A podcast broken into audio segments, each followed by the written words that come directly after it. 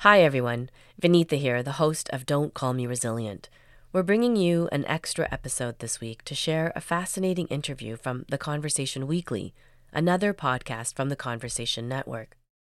It's hosted by my wonderful colleague Gemma Ware from The Conversation UK. The Conversation Weekly is a show for curious minds. Each week, Gemma and her colleagues speak to an academic expert to learn about the fascinating discoveries they're making to understand the world and the big questions they're still trying to answer. Gemma's based in the UK, but the conversations she's hosting are interesting and relevant wherever you are in the world. This episode of the Conversation Weekly centers around the 60th anniversary of Kenyan independence from British colonial rule, which took place on December 12, 1963. Each year, the country celebrates the occasion with a national holiday, Jamhuri Day, and for much of the past 60 years, choral music has been a regular feature of those celebrations. Gemma speaks with Doseline Kiguru, a research associate in cultural and literary production in Africa at the University of Bristol in the UK. She's published research on the history of choral music and the role it plays in Kenyan national political culture. The episode explores how much one song can tell you about the politics of a new nation and who controls what gets remembered and what gets forgotten. It's a fascinating conversation, and I hope you give it a listen. If you're interested in hearing more conversations like this one, be sure to listen and subscribe to the Conversation Weekly wherever you get your podcasts. Now I'll hand you over to Gemma.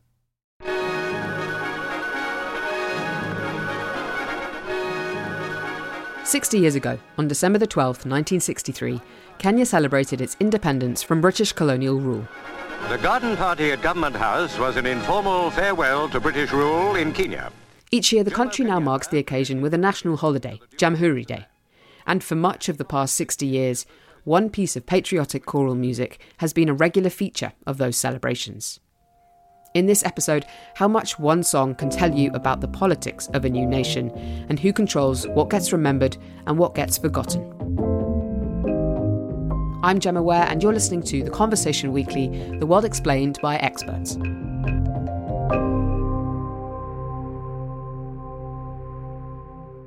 I'm joined by Julius Maina, East Africa editor at The Conversation based in Nairobi. Welcome, Julius. Great to have you on the show. Thank you very much, Gemma. So, Julius, Kenya is celebrating its 60th anniversary of independence this month on December the 12th. Tell us what happens in Kenya to mark this day. Yeah, so there's lots happening preparation for Independence Day, which is called Jamhuri Day. Jamhuri means republic in Kiswahili. It's a national celebration that recalls Kenya's journey to independence, which was particularly violent. Uh, so this event is marked in cities and towns up and down the country. Uh, people will be filling up stadiums to listen to speeches, and the main speech is that of the president. None of this is complete without traditional dances and choirs. This could be school choirs, adult choirs, which speak to the story of independence mainly. It's just become part of Kenya's political culture. It's a big, important way to end the year, I guess, for Kenya. It's a big day, it's a public holiday. Everyone uh, will mark it in their own way.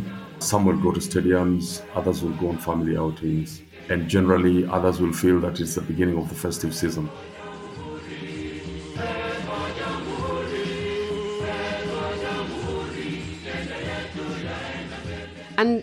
At the conversation in Kenya, you've been thinking about this year's celebration in particular because it marks 60 years since independence.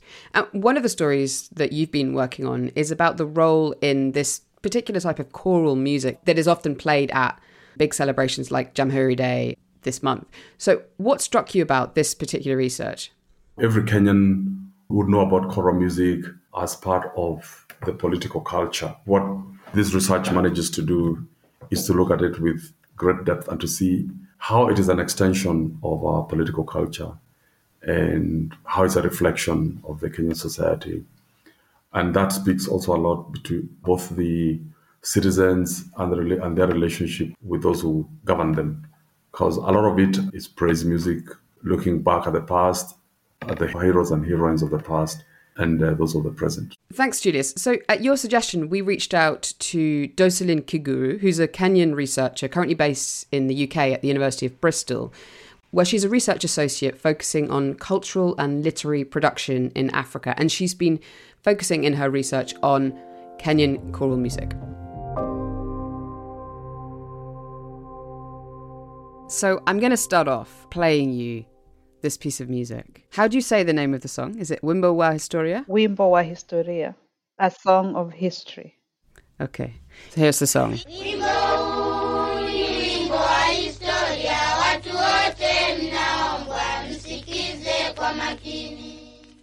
Okay, so tell me, Doseline, when you hear this song, what does it mean to you? What do, what do you think about? I think I'm the wrong person to ask because I have deconstructed that song in so many different contexts.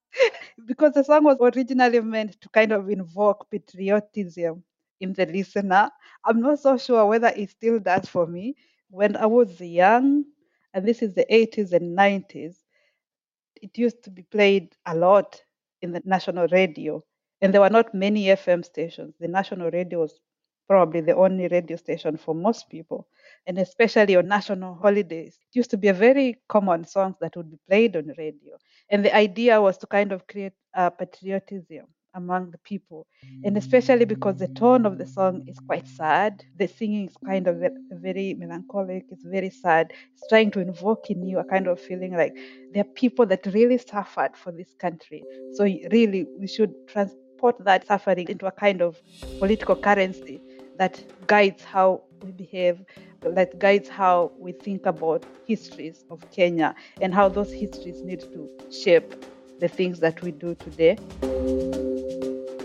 Doseline has spent a lot of time thinking about music like this with her colleague Patrick Ernest Monte, a music lecturer based at Kabarak University in Kenya.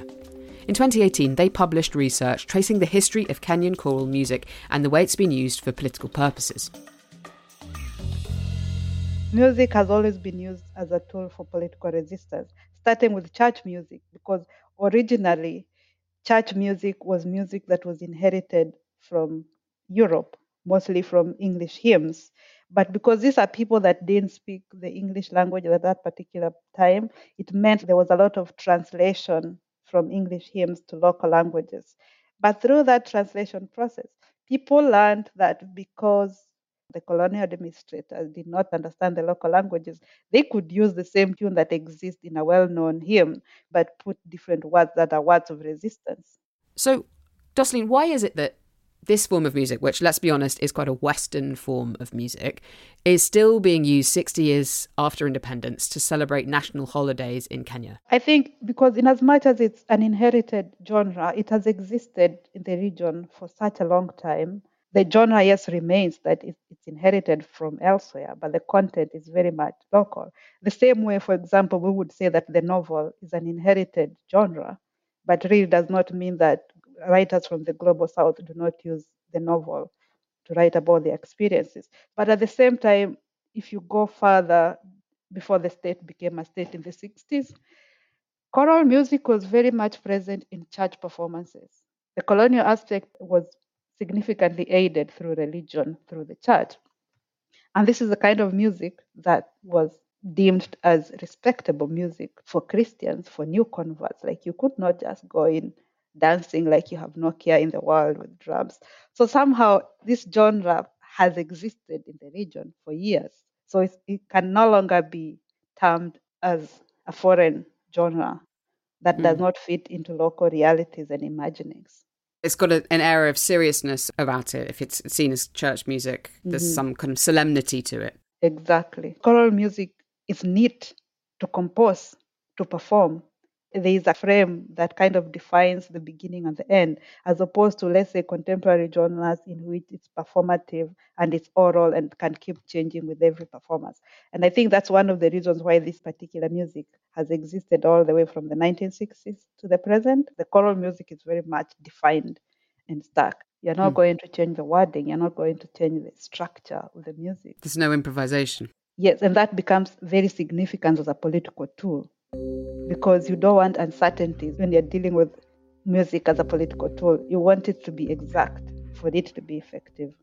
Because choral music plays such a central role in Kenyan political culture, the government is keen to maintain control over it. We cannot discuss political choral music in Kenya outside of the PPMC, Permanent Presidential Music Commission, that was established in the 1980s.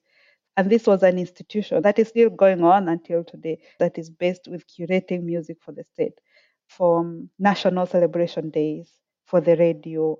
Over the recent years, this music has moved beyond the frame of the choral music, encompassing other genres of music. But really, it started with choral music. Kilikuwa kilio nchini Kenya, watu wote tuliona huzuni mwingi sana. The song Wimbo wa Historia is a prime example. It was composed in 1964 by a musician called Enoch Ondego, a pioneer of patriotic choral music. The song was first performed by school children for Jomo Kenyatta, Kenya's first president. Most of the song is about the violence of the colonial state, but upon specific individuals. Sometimes it goes further to say that there was crying in the whole nation because there was bloodshed. It's kind of trying to write history through music, to say these are the things that happened because of colonialism. This is how our leaders suffered because of colonialism, especially Jomo Kenyatta. In the decade before Kenyan independence, Kenyatta had led Kenya's anti colonial political movement, which later became the Kenya African National Union, KANU. In 1952, long standing unrest at British colonial rule erupted in violence, known as the Mau Mau Rebellion or the Emergency. Kenyatta was accused of orchestrating the violence and arrested and then imprisoned. Doseline explained to me how Wimbo wa Historia's Kiswahili lyrics focus on what happened to Kenyatta and a handful of other political figures in this period. He suffered all these violences to his body, to his psyche. So it creates a hierarchy, right? It means that even if you're talking about a history, even if that is a history of violence, we want to foreground the suffering of one particular person, right? But what does it mean when the suffering of only one person is the one that is significant enough for remembering? Does it mean that we are silencing the other stories? Near the end of the song, the lyrics use the line, Forget the past and instead build our country. This was a phrase that Kenyatta himself began to emphasise once he'd become president. That particular phrase was a rallying call for Jomo Kenyatta the former president, asking people to forget the atrocities that had happened upon them. But then, what does it mean when the song says it's a song of memory? Then at the end, you tell us to forget those atrocities.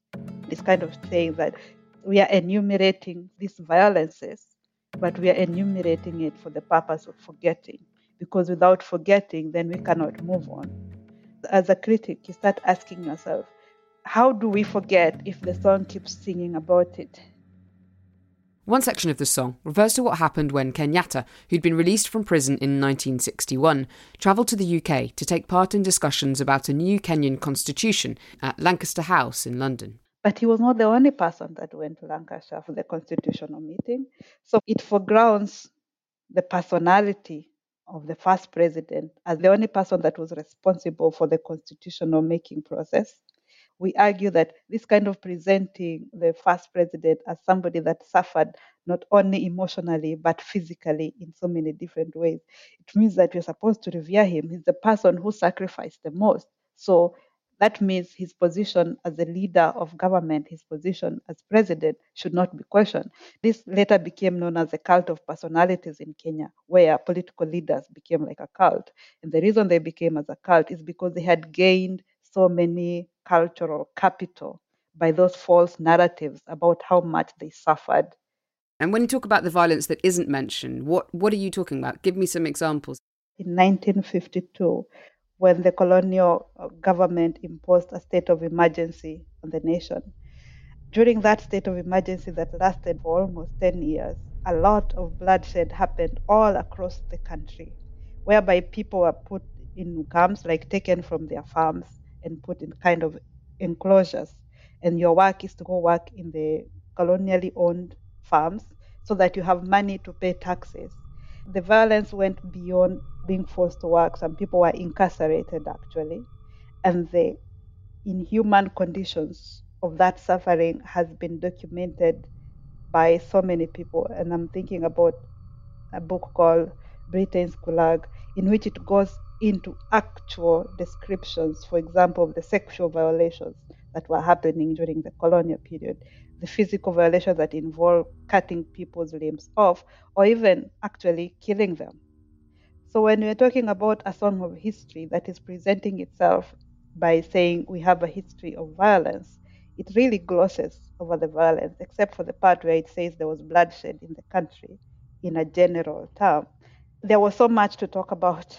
That is what I'm saying. And I'm not saying that it should be a music that necessarily glorifies bloodshed, but there was no reason to foreground one person. Doseline's careful to point out that the composer, Enoch Ondego, probably underwent some censorship of his music. In Kenya, in region, and most part of Africa, is very much shrouded around censorship. You, as a creator, are censored by the state, or at least by the institutions. But you, as a creator, also kind of has to keep engaging with a lot of self censorship. So I would assume a first performance through the president is so that you make sure that the song is okay before it becomes like public performances. Going deeper into their analysis of the music in the song, Doseline and her colleague Ernest argue that there are some signs Ondego was subtly trying to critique the regime in the music. When you listen to the rhythm structures of it, sometimes the rhythm structures do not align with the local words, such that the words ends up delaying the rhythm, or you don't have to say the entire word for it to fit into the rhythm. Later, when music analysts come in to analyze this, they realize this is deliberate because he was a very good composer. He could not have deliberately not known that this is the effect. Did he ever write about that or talk about the fact that he was doing that? He never talked about that.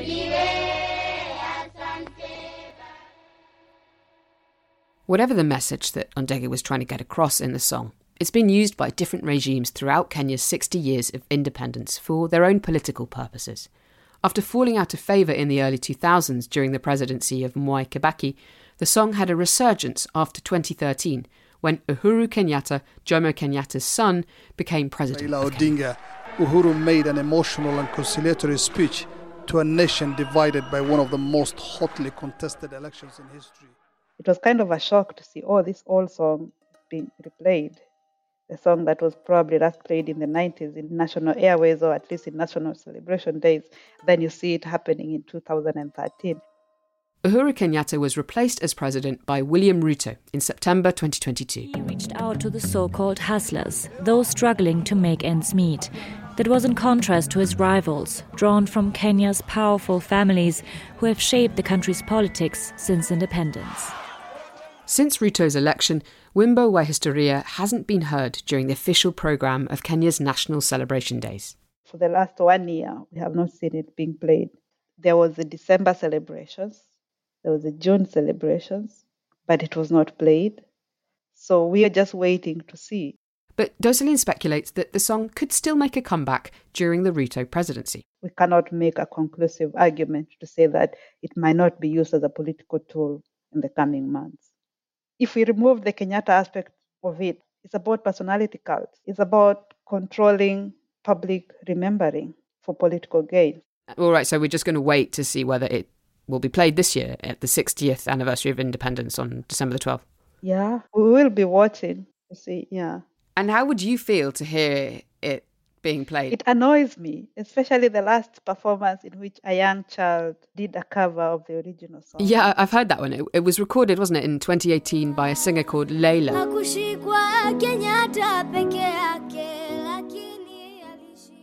Her voice is so beautiful, such a young child singing such a powerful song. I was annoyed about it. so if it were to be played in the 60th celebrations, I would still be annoyed because it means that the work that we do as scholars in terms of the creation of a new nation state, it's, it challenges that. It means that we are not, we are constant, there is no progress. If the nation state, the creation of a nation state, is still dependent on memories that are insufficient and memories that the public is urged to forget. By urged to forget, you mean those last few lines saying, forget the suffering. Is that what you mean? Yes, because the whole idea about creating a nation from zero is that if you are to acknowledge the violence of the colonial state, first of all, you're going to ask for reparation. Then you realize that even the new state that came in after independence in 63 kind of inherited those structures. So if you are talking about reparations or at least acknowledgement of the violence that has happened, that violence did not end in 63. This violence kept being perpetuated by the government that came after. So part of the forgiving and forgetting, I think, is also to make sure that subsequent regimes do not feel responsible for solving the crimes of the violences that happened under their regime if you're still urging people to forget that violence, even though you are celebrating it at the same time, almost, a it's it's contradictory in itself, as you say, and b you're saying, well, uh, let's not worry about justice for for what happened. Yes, because if you were to open the gates and ask for justice for the violence of the colonial state, it has to continue to the injustices of the immediate post-colonial state, the violence that has continued to define the post-colony today. There have been flare ups of political and ethnic violence in Kenya in the decades since independence, most notably in the 1990s and in 2007 and 2008, when more than a thousand people were killed around the time of a general election. More violence also marred the 2017 election. So if you open the doors and say, oh, uh, we need to acknowledge those violences, we need to remember them for these reasons, then where do we draw the line and say we are only going to remember all the way to 1963? And then after that, we, we forget about all the other violences that continue to define the state. Mm. So it's a kind of protecting the status quo in terms of politics. That's why the song becomes an important political tool. It silences people.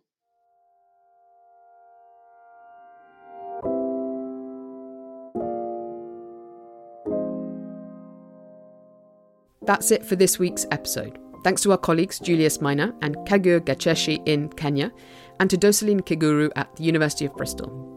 We'll put a link to her article on Kenyan choral music in our show notes, along with a link to a collection of articles that Julius and his team have chosen to highlight for the 60th anniversary of Kenya's independence. This episode of The Conversation Weekly was written and produced by Katie Flood and me, Gemma Ware, with production assistance from Mend Mariwany. I'm also the show's executive producer. Sound design was by Eloise Stevens, and our theme music is by Neeta Sarl. Stephen Khan is our global executive editor, Alice Mason runs our social media, and Soraya Nandi does our transcripts. You can connect with us on Instagram at theconversation.com, on X, formerly known as Twitter, at TC underscore audio, or email us directly at podcast at theconversation.com. If you like what we do, please support our podcast and the conversation more broadly by going to donate.theconversation.com and please rate and review the show wherever you listen. It really does help us reach a wider audience. Thanks for listening.